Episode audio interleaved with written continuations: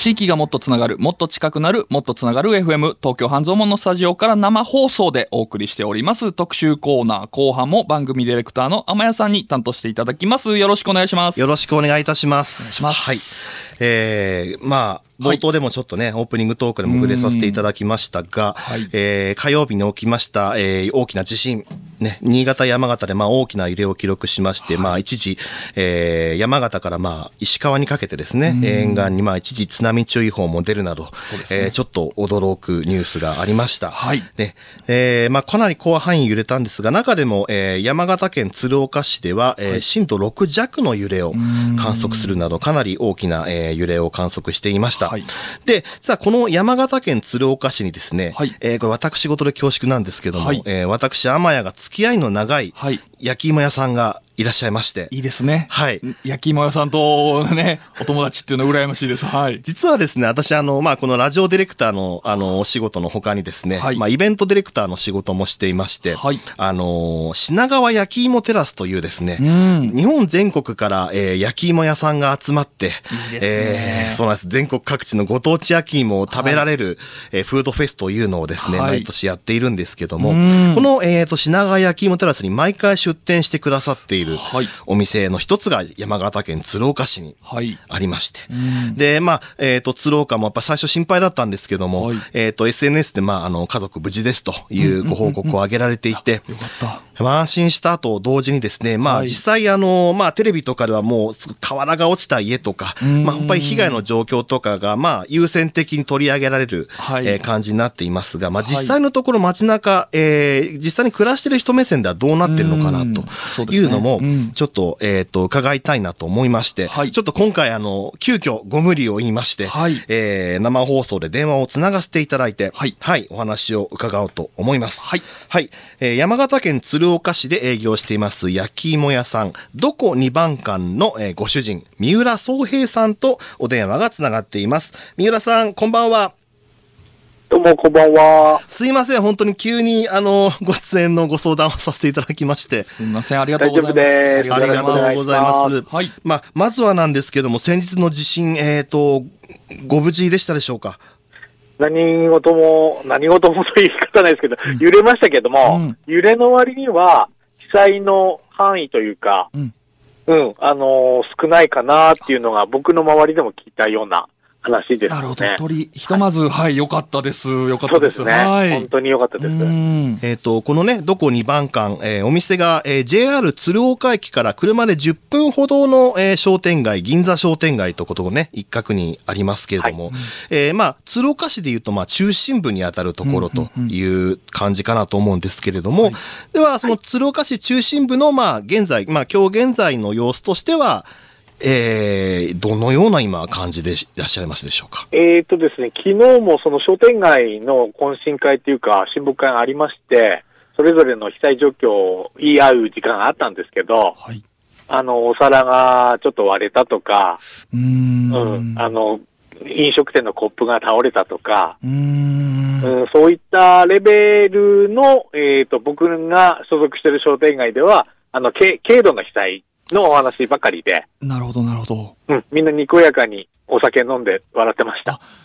よかったです、よかったです。はい。はい。いやーね、やっぱりこうね、テレビ、なんかこう、テレビ経由で入ってくる情報とかってどうしてもね、うん。ちょっとこういう、まあ、目立つと言ったらあれですけども、うん。そういう大きな被害とかクローズアップされるね、ところが、あの、のり面が崩れたりとかっていうのがあって、ああ、もうどこもそうなってるのかなとも思って見ていたんですけども、うん。あの、中心部の方は、あまあ、日常通りの暮らしを送れているということそうですね、あの、片付けもね、そんなひどくすることもなくう、ん。うちの店もあの、ディスプレイで飾ってた折り紙が倒れたぐらいで、折り紙が倒れた。はい。揺れの多い割にはそんな状況でしたよ。うん、そうですね。いや、それなら本当にもう良かったです、本当に。ただまあまあ、お皿が割れちゃうっていうこともあったんで、まあそのあたりはね、ちょっと気をつけていただきながら、はい。はい。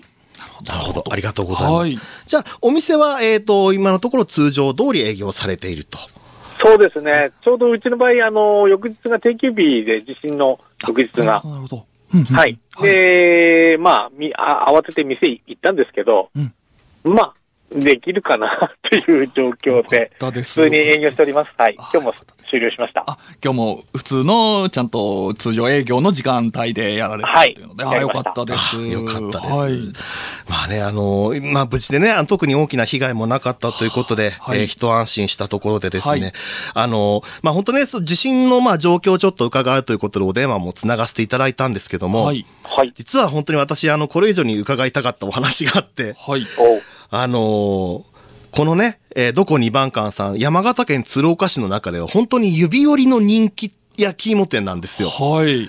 あの、実は私もその石長焼き芋テラスの取材で、実際に鶴岡のお店に伺わせていただいて、はいいろいろ取材させていただいたんですけども、うんあのー焼き芋を焼き上げる技術、うんしっとりと甘く焼き上げる技術が本当にすごくて、うん。あのーわざわざ東京からはい電車や車に乗って、お店に買いに、山形の鶴岡まで買いに来る方がいるほど大人気なんですよね。へー。ありがとうございます。ね、あの、焼き芋屋さんって言うと、なんかみんなパッて出てくるの、多分なんか車で売っているのをイメージしがちだと思うんですけども、えー、どこに番館さんはちゃんとお店で、こういろいろ、まあ、手間をかけた、こう、なんか手元の資料にはそのココナッツオイルを塗って、えー、壺でじっくり焼き上が、あ焼き上げる焼き芋とかを出されているっていうことなんですけども、はい。そうなんですか？これ、はい。もともと自分も、あの、移動販売で、あ、街中、はうん、アナウンスしながら売ってて、はい。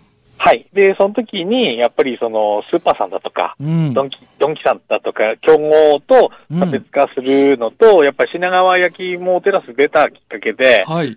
もっと極めないとダメだっていうところで出てきたのが多分ココナッツに行き着いたっていうのが経緯でございます。ええいや、僕ね、すごく気になって、もちろん、もちろんね、地震のこの被害状況とか大丈夫なのかっていうとこ気になってたんですけども、まあ一回、まあ大丈夫っていうお話を聞けたので、次やっぱりそのちょっとね、食べてみたいなっていう、今度はね、安心をね、確認できたら。なので、なんかすごく、ちょっと、あアメヤさんは食べられたことあるんですか？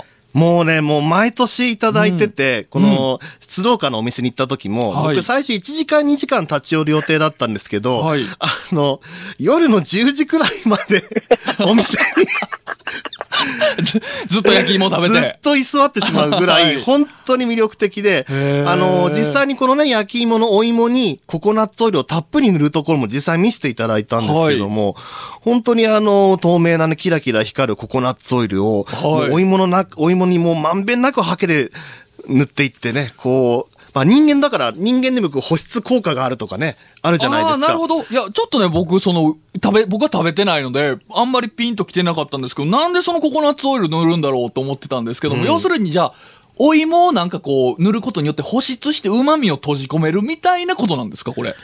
そうですね。はい狙いは、あの、保湿です、完全に。ああ、いやーそうなんですね。はい。そうすることにより、やっぱり旨味がこう、ギュッと。そうですね。旨味が、まあ、うん出ていかないのと、身、はい身自体が、はいや、柔らかくなるというか。普通に焼くと、やっぱり熱源で硬くなっていくじゃないですか。うんうんうんうん皮からパリパリパリパリ。はいっていうのを防ぎたかったので、ちょっと工夫しました。なんかプラス、そのお芋の甘さとココナッツオイルの風味みたいなのも、なんか、相性良さそうですよね。いろいろやるとですね、はいやっぱりあのー餃子の王将と一緒で、はい。あの、出すぎるとダメなんですよ。油の匂いも。へえ、面白いですね。高いのを使って、はいなんか香り出してなんてやってたんですけど、はい。やっぱり一番いいのは邪魔しないやつが最高でしたね。なるほどこね れ引き算、焼き芋も引き算なんですね。まあまあまあ、な何年かかけてそうなっちゃいました。へえ。あとちょっと気になるのが、これどういうことなのかわかんないですけど、ステーキのように食べる焼き芋。ああ、あります。はいこ。れどう、どういうことなんですか？えーとですね、はいあのー味変化で、ディップソースをつけて、うん。あのーフォークとナイフで食べていただくっていうのがうちのコンセプトで、へえ、おでも芋。あんま屋さんに食べていただいたら抹茶バター食べてもらったのかな、そのえ。抹茶バター？お芋に抹茶バターですか？そうなんです。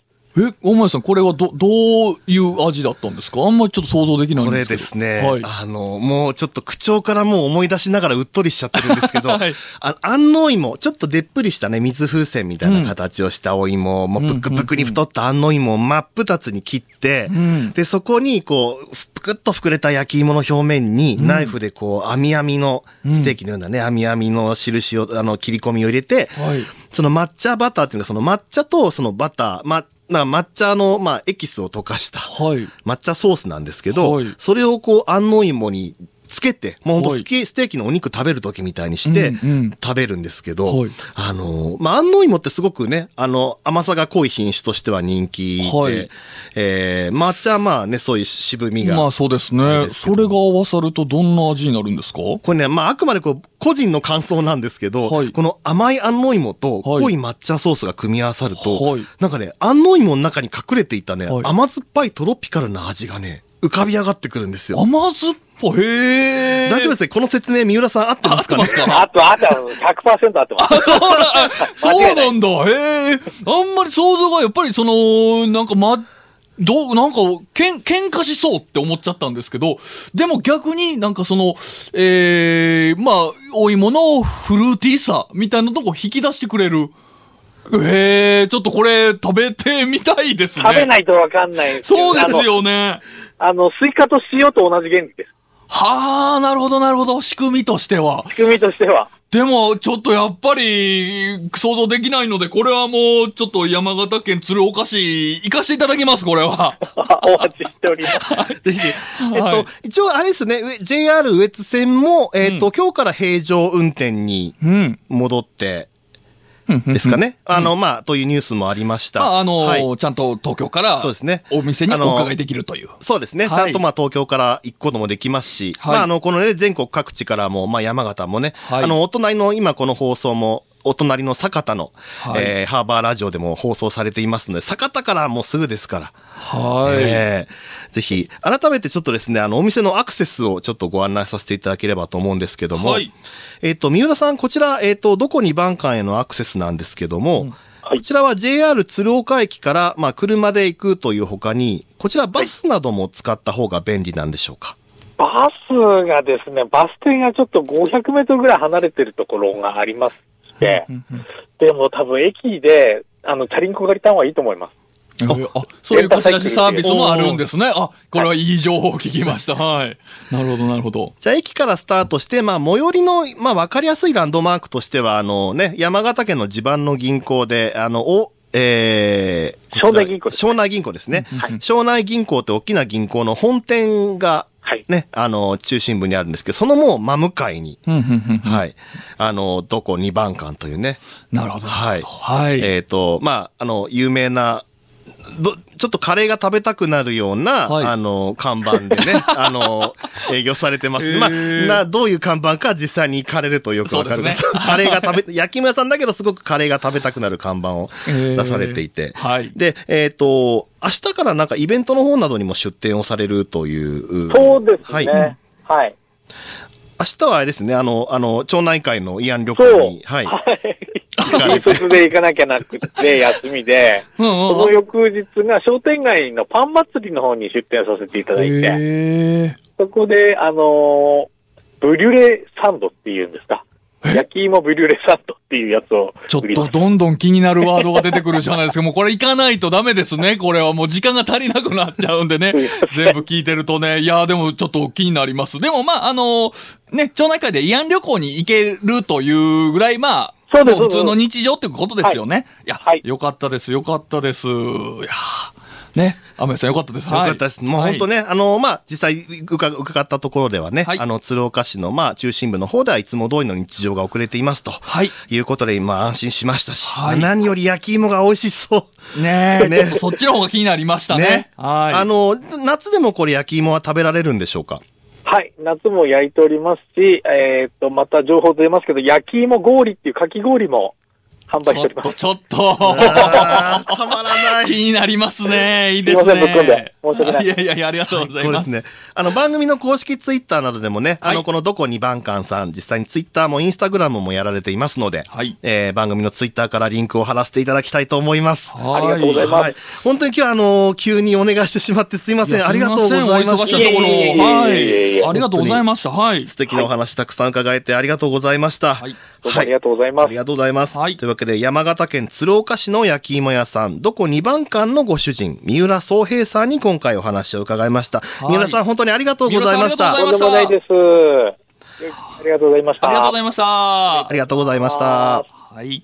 はい。ということで、特集コーナーをお届けいたしました。はい。いや、はいよかったです。あの、ひとまずね、えーうんいろいろ大丈夫だというところをね、お聞きできたのでよかったです。はい。というわけで、特集コーナー、天谷さんもありがとうございました。ありがとうございました。